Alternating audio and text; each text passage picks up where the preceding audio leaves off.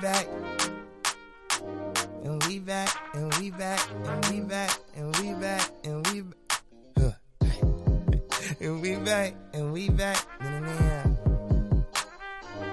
Hey, this ain't no intro, this the entree. Hit that intro with Kanye, I sound like Andre. Welcome into the BSN Buffs podcast, live kind of from the Blake Street Tavern. Been way too long, so it's great to be back with you. Ryan Koenigsberg, joined by Allie Monroy and Chase Howell. Uh, great to be talking to you, football. We're almost uh, on the on the eve of the week of the season beginning. okay, wow. There's important times around here. All I know is that it's good to be back on the podcast. It's good to be talking to you football once again, and it's good to be in football season in general. Uh, Chase, you have been up around CU the most out of any of us. That's right. Let us know what's going on. Give us the rundown of how things are looking for the Buffs right now. Well, um, there's a lot that's going on, obviously, because they've had a bunch of practices. They're up to like 23, I believe, on the day that we're recording this. Maybe 24. Anyway, they've been practicing a lot. They look good. But the biggest thing that I've heard, and you don't get a lot from Mac, is they keep on talking about these freshmen. And there's quite a few good ones. We talked about how good this class was coming into it, and now they're actually performing on the field. The main takeaway is those linebackers, um, John Van Diest in the middle, and then also Nate Landman. They're going to definitely have a chance to play this year, and they're probably going to have to play a lot, especially if somebody goes down there in the middle. And there's also two outside linebackers that are going to have to play a lot, and that's Jacob, outside linebackers, true freshmen, and that's Jacob Callier and Dante Sparaco. They're going to need those guys, and Coach Mac keeps on praising them, keeps on building them up, so that's the hope for them right now.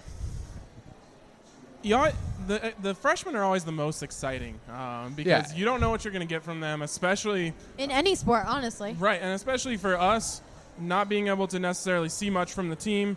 It's always exciting when that first game comes around and you're seeing. I remember Shay Fields like catching a screen pass on the very first play of the CSU game in his first game as as a freshman.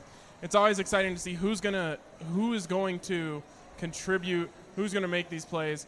To me, it sounds like K.D. Nixon could be the kind of the, the game breaker or the guy who you have in there really making plays for the offense. Chase, what what have you heard about him? Uh, well, we just keep on hearing about how many weapons they have at wide receiver and how they're not going to really be able to figure this out um, until a few games into the season. But they have to get the ball into K.D. Nixon's hands. He's too dynamic to not try to put the ball in his hands.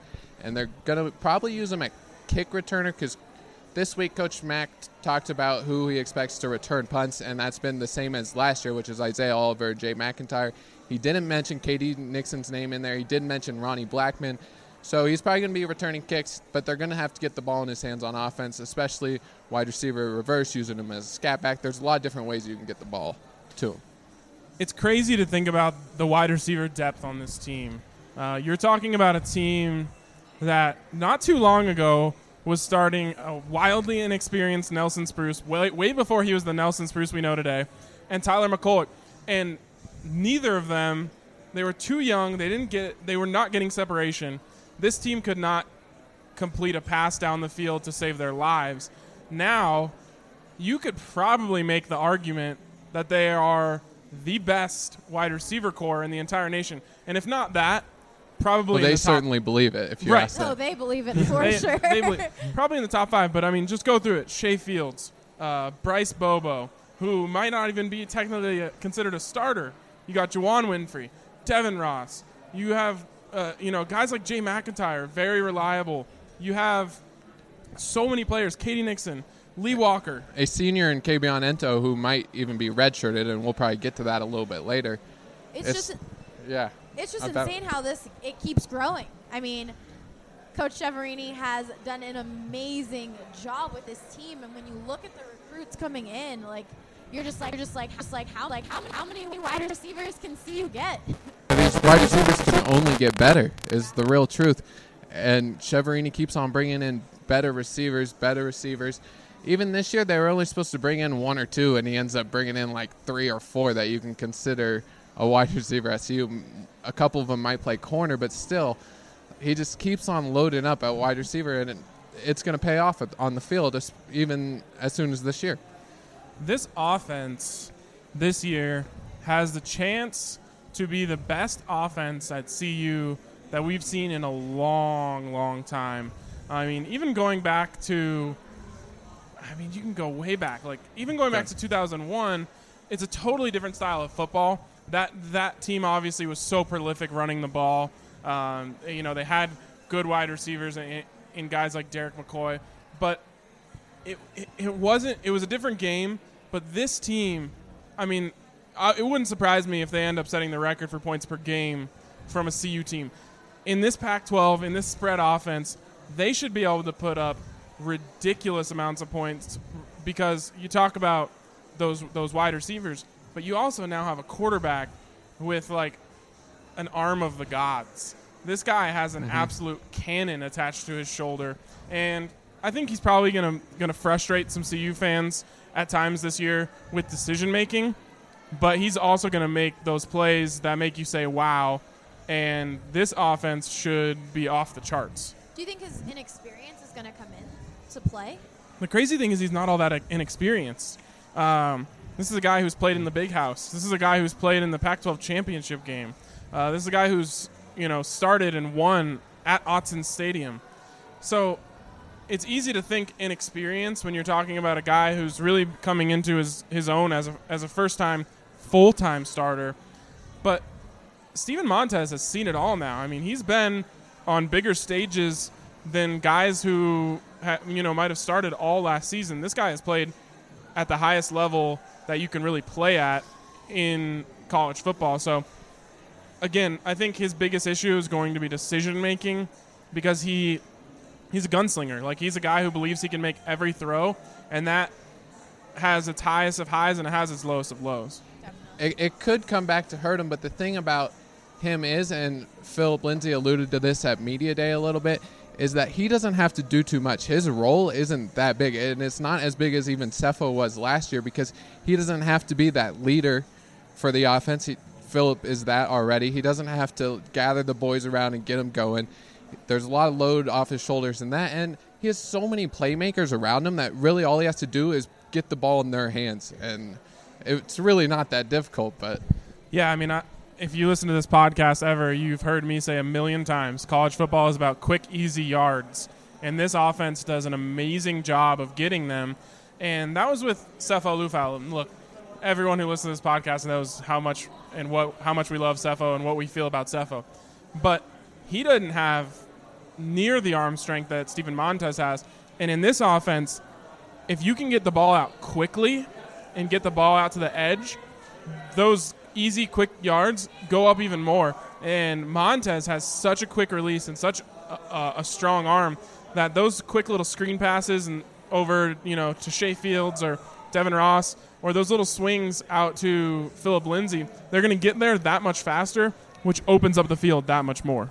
I agree with everything you both have been saying, but something that I think was so big in Sefo, like Chase just mentioned, was his leadership, but also the fact that guys went out there and kept playing for Sefo. Like, they saw Sefo injured, Sefo was still out there playing. He was just this guy that never quit. And so a lot of the offense played for him. And I'm just wondering how that inexperience with that type of leadership, the way that I mean, Sefo's just leaving a big hole with that. if Montez didn't have Phillip Lindsay, I think you would definitely bring that into the discussion. But because he's there, I just don't think there's much of a leadership issue. And also with Jeremy Irwin But there, I a feel like your quarterback senior. needs to be one of the main people who has Right, but he can role. grow into it. It's kind of the thing. Yeah, they. I mean, they have time here. Obviously, you always want your quarterback to be the guy, but I think Steven Montez is widely respected in that locker room. They all see the talent there. Mm-hmm. Here's m- my biggest concern with Steven Montez, and I forget who it was. Chase, maybe you'll know. I think you might have actually retweeted onto my timeline. Someone tweeted the other day about how Steven Montez is an underrated player, uh, could be a breakout player on the scene in college football this year, and mentioned how he could be used in the power run game. Was that you? Did you see that? I don't Okay, think okay. so. Well, it was it was a national college football writer. I don't want to say who it was because I can't remember who it was. But the second I saw power run game next to Steven Montez's name, I started like like having an anxiety attack on his behalf because they what they did to Sefo and look, Sefo was all on board. Anything Yeah. it takes to win, no matter what. They found that QB trap that they love to run on third down, and what ended up happening was they ran their quarterback into the ground, and that's why when it came, when push came to shove at the end of the season, you kept seeing 13 get banged up. I don't want to see them do that to, to Steven Montez, and I even talked to a source recently who was close to Sefo and, and said the same thing. They shared my my uh, my feelings. They said, I really hope they don't do what they did to Sefo to Steven Montez because it's one thing what it does to your body. It's another thing. Sefo was a, a, beast. I mean, he weighed almost 250 pounds. Steven isn't built like that, and I don't look. You got to use him in the run game. This is college football. D- Don't be running Steven Montez between the tackles all day long. It's just not. It's not sustainable. It's not smart. And last year you had Steven to fall back on. This year there's a bit more of a drop off. I think when you're going from Steven Montez down to Sam Noyer. I yes, in a way, but the thing about I, what I take from Montez is that over this past off season, he cut a bunch of his weight. He was actually out of shape last year because of his ankle injury, so he's back in shape this year. But he's not as big as he was. He's not as so. I don't know if t- just by looking at that plan, I don't know if they want to use him in the power run game. I think the whole point of cutting weight was to get him a little bit faster outside of the pocket.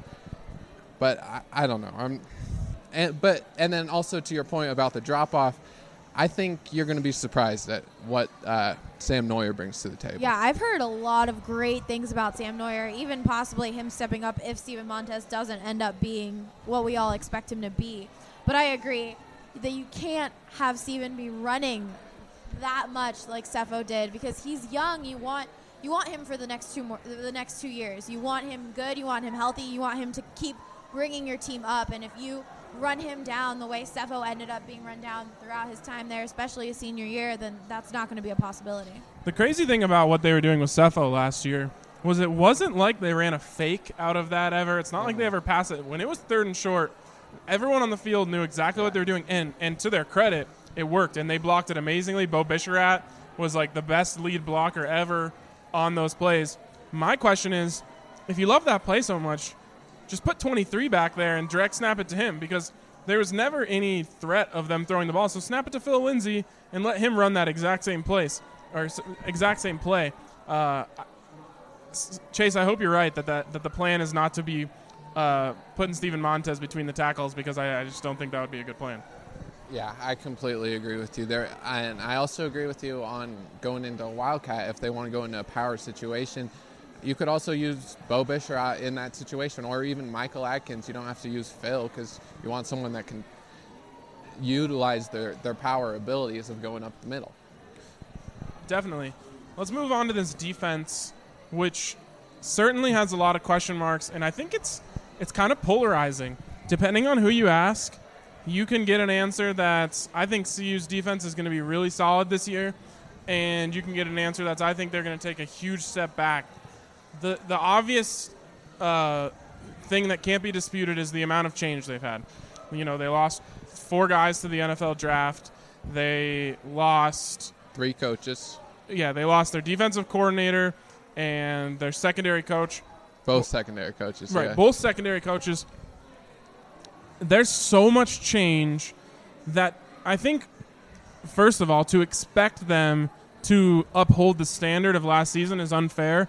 But Chase, I'm curious what you think in terms of where they can be. What's what is a fair expectation for this defense?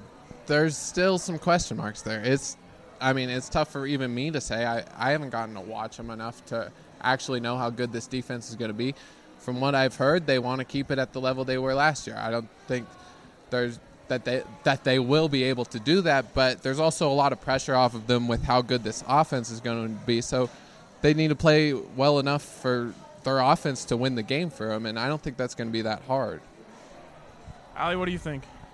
I don't know. I mean, for me, it's really the relationship Jim Leavitt had with his players. He just had this intensity, and the players loved it. I mean, Money Gang, like all of it. Like Darrin Darrin Chiaverini with the wide receivers, he just had this great relationship with them, and that's hard when you lose that. And now with DJ Elliott, from what MacIntyre said at media day yesterday, he said the guys, the players have really Responded it, or exactly responded to him, and they like him, and they're doing well with him. But I, I don't think, I'm not sure. We'll have to see how that all goes down. The, once the word he used was rapport. Sorry, I thought about it because I had to look it up on the internet to figure out how to spell it during while he R said it. so. P P O R Yeah. T. I thought it was something way different than that. But I don't know. I'm. I think it all just depends. They. I think they'll for sure take a step back, but I don't know. You have, you have this like need to want to be amazing. I mean this. This defense has a lot on their plate, and a lot of people are saying they aren't going to be able to do it. So you have that motivation to kind of be like, "Well, watch us! Like, we are the new money gang," as Foe and Isaiah Oliver have said multiple times. False. I actually take a lot of issue with that. Why is there this need to like keep nicknames going? Those guys all the, the point of the money gang was that they were going to go to the NFL and make money. And all of those guys did. So now you just have, you have to start from square one. Like you can't be the money gang anymore. You have to come up with something else. I've heard that they don't uh, let the freshmen u- use it until they actually do something on the f- oh, until they actually do something on the field. Um, that that's the rumor floating around. Like I, I heard that Chris Miller, I, I believe it was Chris Miller, but I don't even want to name drop it. He was wearing a Money Gang hoodie around, and one of the DBs told him to take it off. so I think it's going around the team that hey, you got to earn the respect to that name. The Broncos do the same thing, and actually last year they were all wearing these no-fly zone tights in practice, and Kayvon Webster was one of the guys that had them, and I was like, oh, that's kind of questionable. So I asked who got them for him, and they said Demaryius Thomas bought them for the no-fly zone. So if Demaryius Thomas like crowns you as part of it, I think that's fair. Like you're talking about a a, a uh, serious wide receiver there, so maybe they need to ask the the Shay Fields and the Bryce Bobos of the world Yeah. who deserves to be wearing the Money Gang sweatshirt. And if you ask me, no one. They, those need to be sent. Okay, Isaiah Not Oliver. even Isaiah Oliver. Isaiah I just gave Ryan a look like, "Are you kidding me?" Isaiah Oliver for sure. I just think Isaiah Oliver should come up with a new a new name, like the For Cash himself? Corners. yeah, it's not going to get better than the Money Gang. I Maybe know, that's the what they Money thought Gang. of. the Money Gang really isn't that good. But Blackout the whole boys, point of are it, those like the gonna whole disappear once we seniors head out. yeah, I don't. Well, the whole idea of the money gang, I really like, but that's because of the players that were there last year that went to the NFL and made money. So it's hard to. And Isaiah Oliver days. is going to make a lot of money. And we talked to Ahkello Witherspoon, Yeah. Allie and I, when we were out in San Francisco during the Broncos joint practices with the 49ers. And he and Ahkello uh, said something very interesting, which was that uh, he thought Isaiah Oliver was going to be making money next year, meaning uh, he would forego his senior season uh, to go to the NFL. He said that and then was like, "Oh, or, or maybe the year after that." But he did say he'll be making money next year. It's d- definitely a possibility. I, mean, I agree. Coach MacIntyre talked this week. Uh, I used the quote as a headline that he that Isaiah Oliver was the number one corner last year. That he was the guy that What was they up told with to. that? Sh- I I don't. I'm not exactly sure. Maybe he just folded. I don't know. I'm But sorry. he I think definitely Isaiah. Oliver is great, and I think he profiles really well to be an NFL corner. Mhm.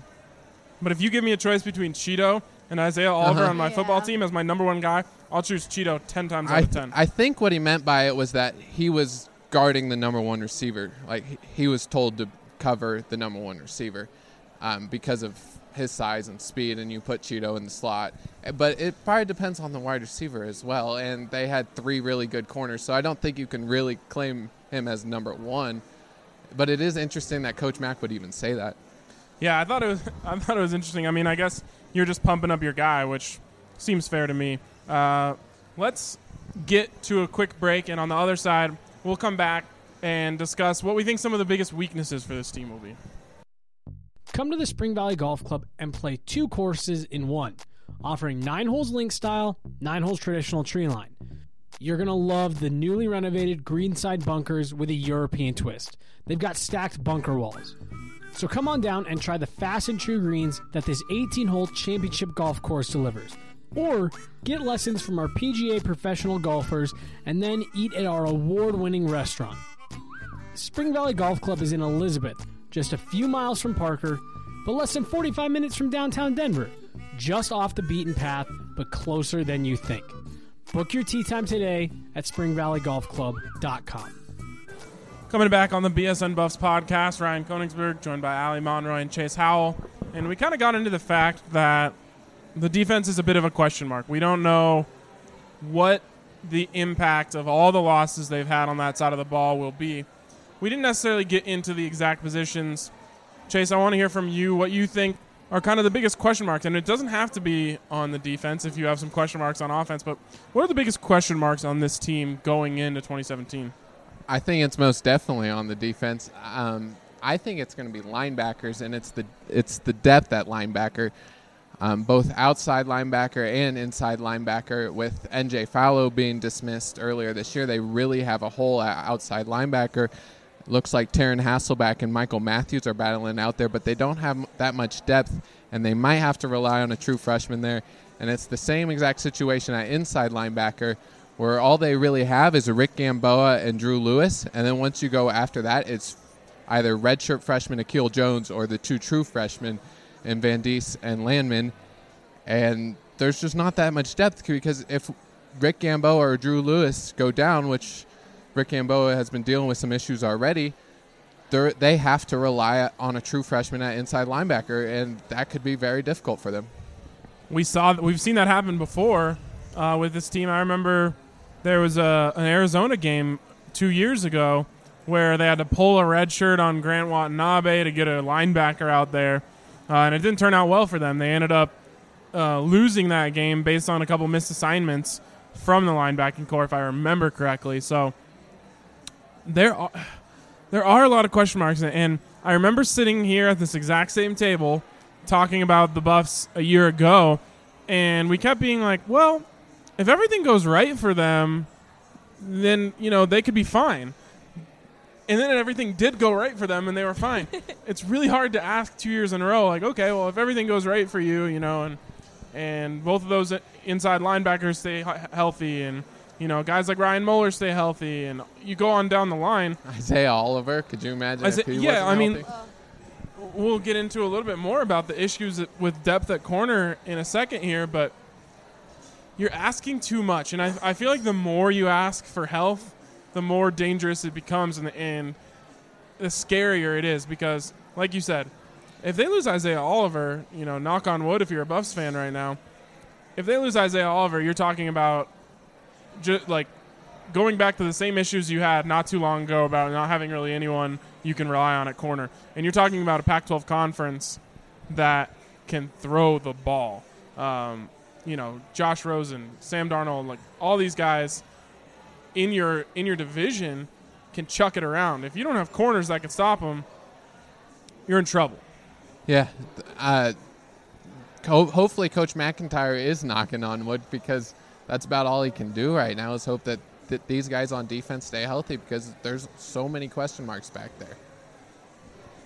Yeah, and it goes across the board there and you just hope for them that it doesn't mm-hmm. happen where you, you get all these injuries. Luckily, when we go back to the strengths of this team, the offense is in a position where they can battle because you know as we were talking about that corner depth just now, I had flashbacks to Dede Goodson trying to cover wide wide receivers against USC in a freezing cold game when he had never played corner in his life. He got thrown there the week of the game, and it didn't turn out well it's actually at that point, but the difference is, I mean, no, it's not actually at that point. It's not even close to that point. But it's it's in a scary position in terms of depth at that position at that position. But you have the offense where if your defense is in trouble and they're giving up a lot of points, you should be able to answer. And that's the difference between a good football team and a really bad football team. But but then there's also the saying that defense wins championships. And so mm, not in the Pac-12. Okay, well, elsewhere. It does. I, I mean, it does. I mean, you saw how far the defense carried the Buffs yeah, last yeah, year. Yeah, the so. defense did carry the Buffs, especially when the offense was struggling. And I think the offense can be amazing this year, but they're gonna they're going to have to fall back on their defense sometimes, and that's that's huge. Defense, you need the defense to be good. You need these freshmen.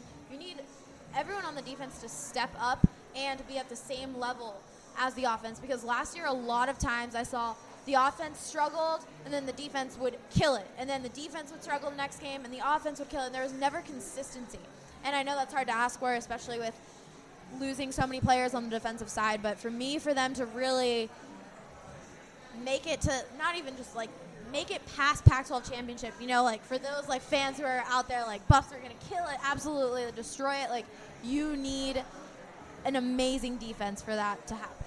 Here's what I think you should ask for from the defense this, this year, and that is being opportunistic.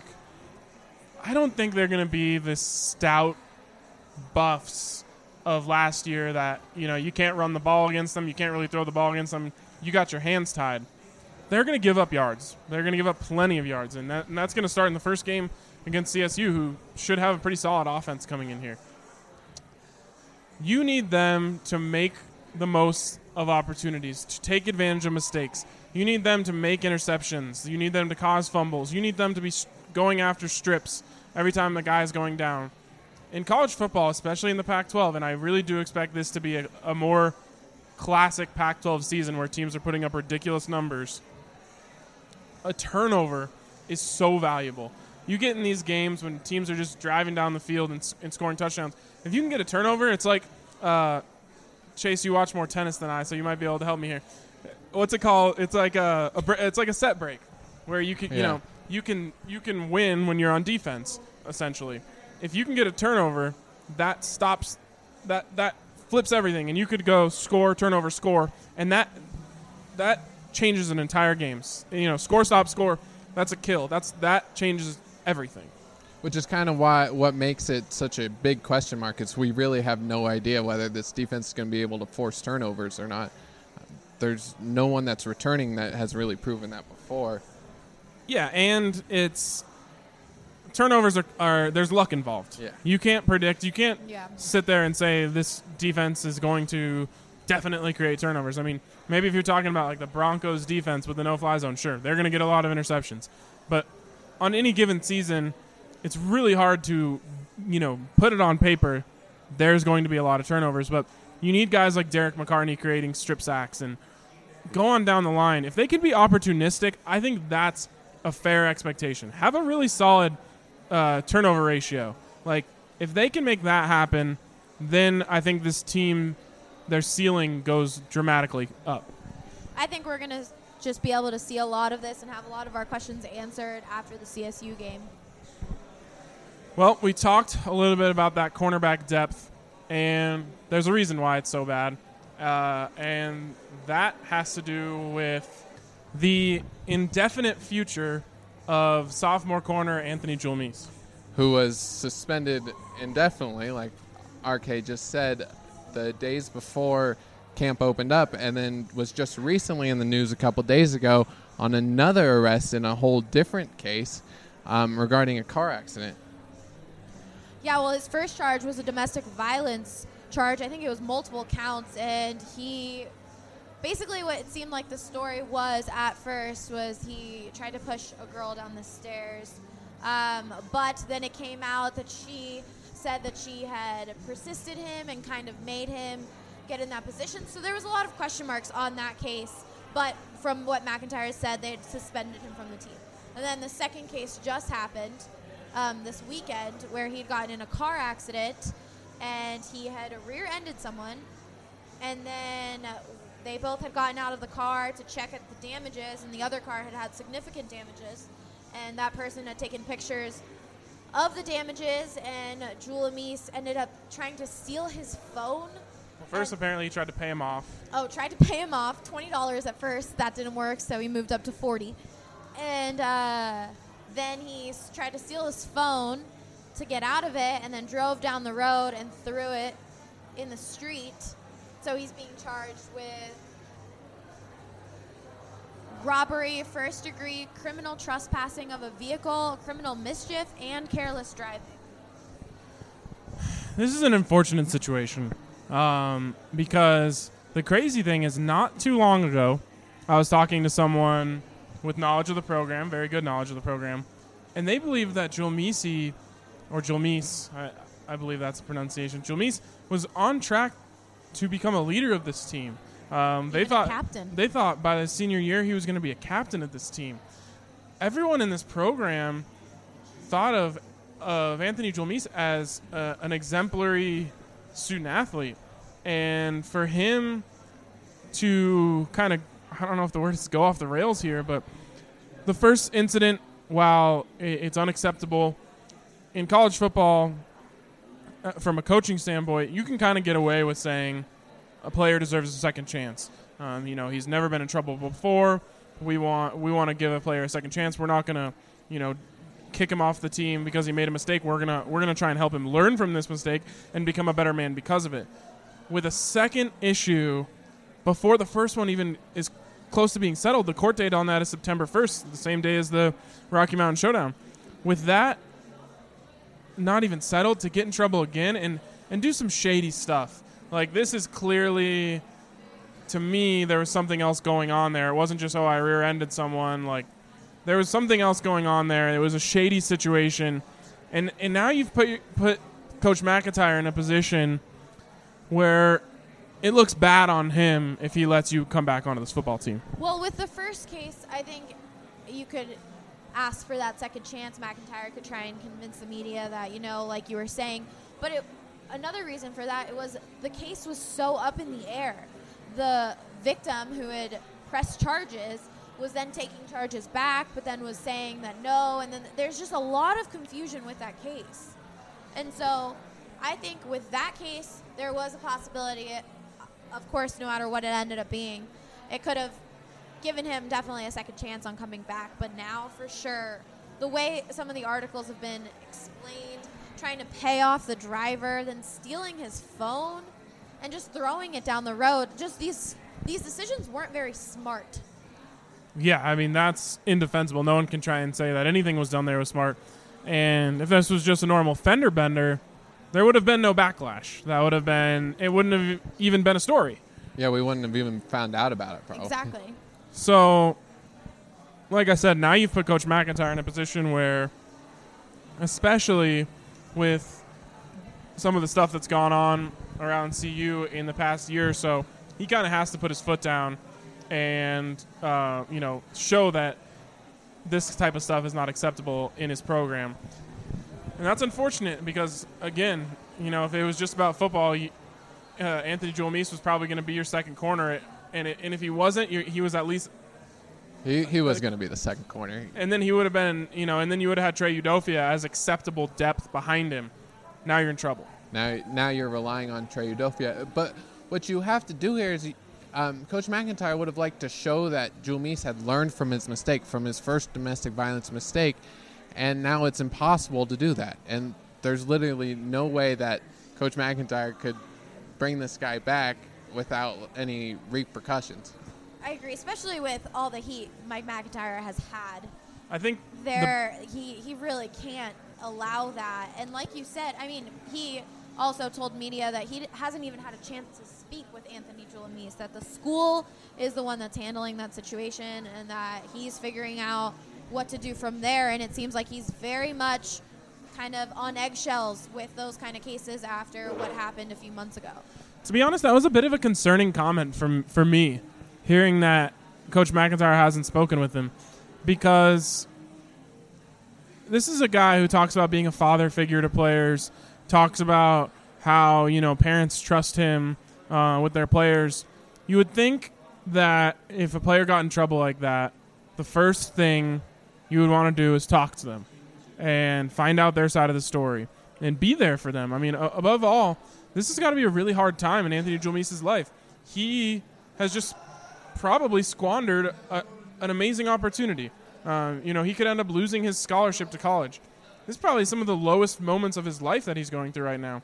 And I feel like as a head coach, you have a duty to those players beyond the football field to to be there to console them, to be there to talk to them, to be there to help them learn from this sort of thing, uh, and, And I don't know what the situation is with Mike MacIntyre and why he hasn't, or why maybe he can't, or whatever the situation is, why he hasn't been able to speak with Anthony Julmisse. But that that was just that perked my ears when I heard that because I was like, that doesn't exactly fit. For for Julmisse, I think the best case scenario for him probably is a year suspension from the team, and then they can come back. That's kind of the uh, the go to move in college football when a player is really talented and you want to keep him around. A year suspension that's a that's a heavy penalty, and a year from now people will probably have kind of let this stuff sort of go. So for him, you know, you hope no matter the situation that he's able to get his life back on the right track because the path, and that's two issues involving violence. That's a that's a path that is scary for for a young individual. It's scary for a young individual, and it's also, like we said, surprising. So many people only had good things to say about Anthony Julmisse. He was a stand-up guy. He was a leader in the program, like you were saying, Ryan. Like people were saying that he was someone people could look up to, and how like it's just so confusing. You know, stuff happens in life, and how you can kind of go off the rails, like you said after that. But I agree. I think with everything MacIntyre says about being an uncommon man and teaching these kids, these kids, these players, um, about living their life. It is surprising that he hasn't been able to talk to them, but I think, I think it may be because of legal reasons, and he's just trying to watch his back after everything that just happened.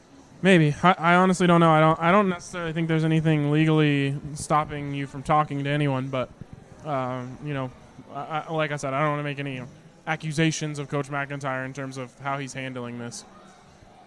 Got to let you know, as always, we are coming to you from the Blake Street Tavern, our favorite place. I mean, I, I miss doing this podcast, but I also got, I wasn't able to make it to what I refer to as the Mecca here at Blake Street Tavern during the hiatus away from the podcast. So it's great to be back here.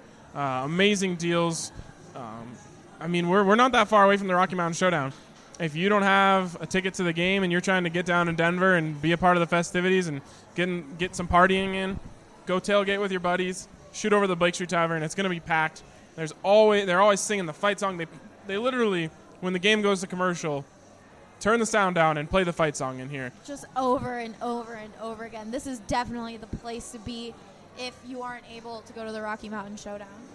So get out to the Blake Street Tavern right here uh, right near Coors Field. And if you're, if you're going to a Rockies game, make sure you get over here as well. Final segment here, guys. Got to talk a little bit of basketball. I know it's football season, and, and I'm as excited as anyone about that. But the basketball team actually played yeah, games. Actual game action we can talk about. We got to learn a little something, something about what this team might look like this year. Exactly right. And there are definitely some bright spots with this team. Um, the idea with this team is that they're going to have a lot of new faces, and they're going to have new faces that are going to be scoring the ball a lot and playing a lot for this team. And what we got to see in Italy, or not see unless you got to watch a couple of the streams, I think they streamed like one or two games, but from looking at the box scores and stuff, is that McKinley Wright is going to be a stud. We've been driving the the right hype train on this podcast. Um, from Allie and I actually got to got to check him out in a scrimmage. Um, we've heard amazing things from everyone involved with the program. Marcus we Hall, yeah, amazing things. Yeah, we witnessed a, a dunk that I'll oh probably never God. see a better dunk in my life. I wouldn't be surprised if I don't. A tip dunk uh, on a very notable player, um, where McKinley Wright, who is not a large human, no. was way above the rim. So there's that. Uh, Marcus Hall, obviously a CU great. He is sky high on McKinley Wright. Thinks he's going to be an absolute star. They think uh, he has NBA potential. His size might have something to say about that, but this is a kid who is going to be an absolute fan favorite with the Buffs. Yeah, Tad is very honest with the media, so I trust it when he says it. And his quote on McKinley Wright, though, is really nothing better. The, his first few words was "he's a baller," which kind of describes McKinley great. But he also I love said Tad. that- Like he's got Twitter now. He's calling people ballers. Uh, yeah, he's His he's Twitter, woke he's Tad. actually tweeting a lot lately. Wasn't there a thing woke Tad not too long ago? I don't know. well, woke, I'm bringing woke Tad back because Uh, there we have Mac. we have we have woke Tad here. Oh, he has a. Twitter. He's calling people a baller. I like Vote Tad. What was uh, McKinley Wright's stats out there in Italy? Um, he he had a few big games, a few not so good games. He ended up averaging 11.3 points per game, which is pretty solid. Um, all of them were sharing minutes basically, so none of them played that much. I know McKinley Wright had one game where he played like 31 minutes, and the next closest was like 24 or something like that. So, uh, coach obviously Tad wants to get a good look at this kid, and he's been showing out. It's great to see. And for the first time in a while, maybe going all the way back to the Josh Scott class, and that was four, four or five years ago, five years ago now. You've got a team that we're talking about developing. Like these are people that you're gonna grow. Like as a fan, you're gonna see them grow, and this this whole team is gonna be centered around this class in a few years, and it's a really really exciting class. Uh, like Tyler Bey, Oh yeah, He's another one. I mean, Evan Battey, like he's going to be a fan favorite. I guarantee it. and then D'Shawn Schwartz. There's four D'Shawn really good- Schwartz, Colorado kid, like, Yeah. natural, natural scorer. This is fun, and I don't want, I don't want to say that they're not going to, you know, win very many games or anything th- this season. I will say it's going to be a developmental year for them, but those years can be really exciting too. And last season wasn't as much fun, I think, watching Buffs basketball as everyone wanted it to be. This season, I think, regardless of record or what happens at the end of the season, it's going to be really fun to watch Colorado basketball again. the difference between last year and what this upcoming year is is last year you saw a disappointing team, a team that had four seniors, a couple of uh, fifth year, sixth year Four or seniors. five year, four fifth year seniors. Yeah, four fifth year seniors. Like you expected a lot out of that team, and they ended up disappointing. You're going to get the flip side this next year, where the future is very bright, w- whether they win or not, and you're not going to be left disappointed. Honestly, what I'm most excited for is to hear how vocal these freshmen are and see the leadership because you we really didn't get to see much of that last year. And this year, just from what we've seen, we went to one scrimmage and got to see uh, they're just so vocal. They're screaming, they're encouraging each other. They're they're just doing everything. There's just so much leadership and there's so much excitement and that makes it exciting to watch and gets anyone pumped. Yeah, it's going to be exciting. Um, these guys are going to develop, and hey, you still have a guy like George King out there. You have a transfer in Namon Wright. You know, you have Tory Miller, who you know hopefully can turn a corner in terms of his development. There's still players on this team that ha- are highly regarded as upperclassmen. So you never know with a team like this. Um, it's all about getting everyone to follow in the right direction. And with the way that these freshmen were acting, and from what we've heard, they all seem like they are all in on the common goal of winning. Um, you know, they're not the the type of players who you're worried about getting caught up in the hype or anything like that. To me, everything I've heard, everything I've seen, it sounds like these guys not only have the talent, but they have the mindset that you need to be successful at this level because it's really easy to get caught up. It's really easy to start reading your press clippings, to start, you know, uh, feeling like you're the big man on campus, to start dabbling in the partying. It's really, I mean, if I was a college athlete, that's what I'd be doing. So I don't blame anyone for doing that, but the the difference between good and great in college sports is the people, the players who are willing to put a lot of that stuff aside in order to chase a common goal. Which is I mean we, we kind of saw that last year with Bryce Peters we saw all the talent that he had but he kind of wasted it away and that was kind of the whole not theme of the program last year but there, there wasn't that hey I care but they're- weren't coming into the building caring about winning every day is what it seemed like to us and I you think have fifth year seniors getting suspended for games. Yeah. And I think that that's what it boils down to. The last person who should ever be suspended on a basketball team or on any sports team are the, the, the most senior veterans. Like, if that's happening, you know you have an issue. And then we saw them when they were suspended laughing when they were losing, and big deal was made of that. Like this, these freshmen are bringing a new life to this program, and they're going to have a different look to them because of it. It's going to be really exciting. Um, but it wouldn't be the BSN Sefo Liufau, po- Sefo Liufau podcast. I know we got a little mention in from earlier. Sefo, he's been getting some serious airtime on Hard Knocks. Oh yeah, TV action. He we even got to see him sing if you haven't watched Hard Knocks and you want to hear Sefo Liufau try and sing, please go YouTube it. He did all right. Like he was solid. Yeah. I kind of I felt really bad for him in the last episode, uh, or in the second episode, I should say. He was like asking Jameis, like he had no idea about the NFL roster rules. He's like, "Wait, you can make the 53 man Oh, roster yeah. and then get cut?" And Jameis is like, "Bruh, you can get cut any day, anytime, no matter what." So Jameis is the best though. Looks like he's really taking a liking into Sefo, and he's Oh, kind of the way he says Sefo is awesome. Sefo, what's up, Sefo?